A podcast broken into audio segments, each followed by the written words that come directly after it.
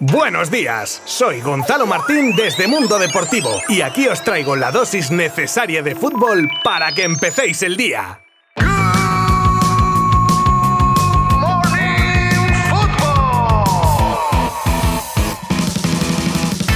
Hola, muy buenas a todos. Hay gente de poca fe, la que me decía la semana pasada que se acababa el fútbol y yo el que tenía que recordar que teníamos la final del playoff de ascenso a primera. Y vaya final la que tuvimos en Tenerife y de la que hablaremos en unos instantes. Apasionante. Además, hablaremos mucho de mercado, incorporaciones del Barça femenino de fútbol, cómo está la cosa con Rafinha, Bernardo Silva, Dembélé o Frankie de Jong, la sorpresa que podría dar Gareth Bale que podría dejar los terrenos de juego o las dos incorporaciones de renombre que podría conseguir Ronaldo Nazario para su recién ascendido Real Valladolid. Entre otras cosas, claro. Os habla Gonzalo Martín desde Mundo Deportivo y comenzamos ya mismo.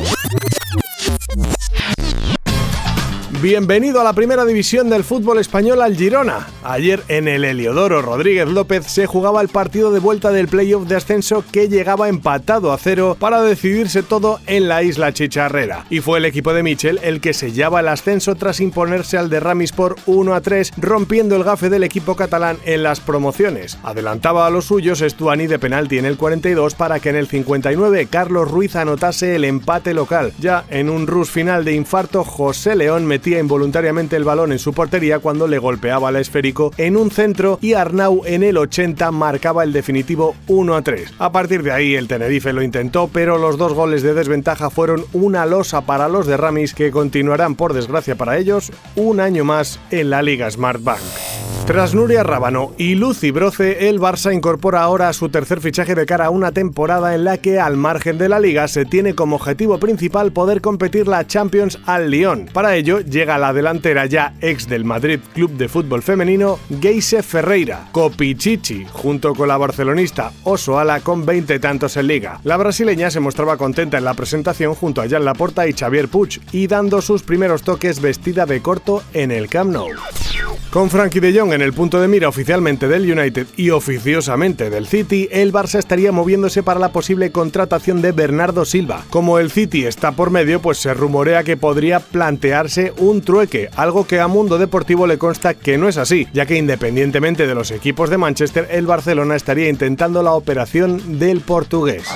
El otro día Dembélé era pillado por Barcelona y comentaba a las preguntas de unos aficionados que estaba muy bien en Barcelona y que lo del Chelsea era un rumor nada más. Y es que la situación del francés desbloquearía nuevas operaciones como la de Rafinha en caso de la no continuidad de Dembélé, pero Usman a su vez no da señales de vida porque está apurando a ver si la activación de las palancas provocan que se pueda renovar su contrato, que sería la única opción a día de hoy de que eso se llevase a cabo. Y luego estaría la otra cara de la moneda, que es el jugador del Leeds, Rafinha, que tampoco puede estar toda la vida esperando al Barça y más teniendo en cuenta que el Leeds ya ha dicho que hay varios equipos Premier interesados en el extremo. En esta situación el agente del jugador pretende reunirse con el Barça para aclarar si van o no en serio a por su representado o mueven ficha en otras direcciones.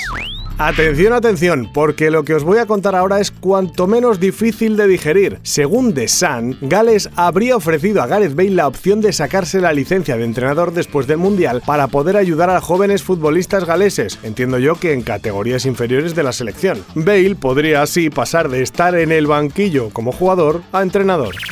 Y notición el que nos llega desde Brasil y de producirse sería histórico. Os cuento, el periodista Rafael Reis de UOL Sporte asegura que Ronaldo Nazario, presidente del ascendido Real Valladolid, querría juntar a Marcelo y Dani Alves en el equipo pucelano, lo que juntaría a los que hace poco eran titularísimos en la Canariña. Sin duda, un golpe de efecto para el equipo vallisoletano tanto en lo deportivo como en lo económico, ya que el tirón podría aportar beneficios en clave marketing y atraer patrocinadores al club.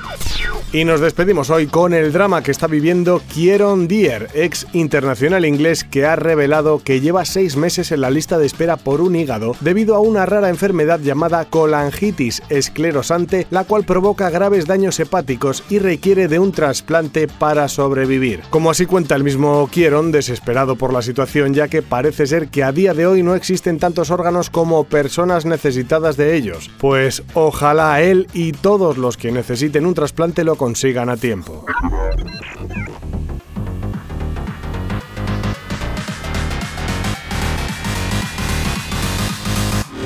Bueno, inaugurada una nueva semana informativa en Good Morning Football. Me despido por hoy, pero calma que mañana vuelvo a la carga con más noticias. Muchas gracias por acompañarme de nuevo. Abrazo virtual. Adiós.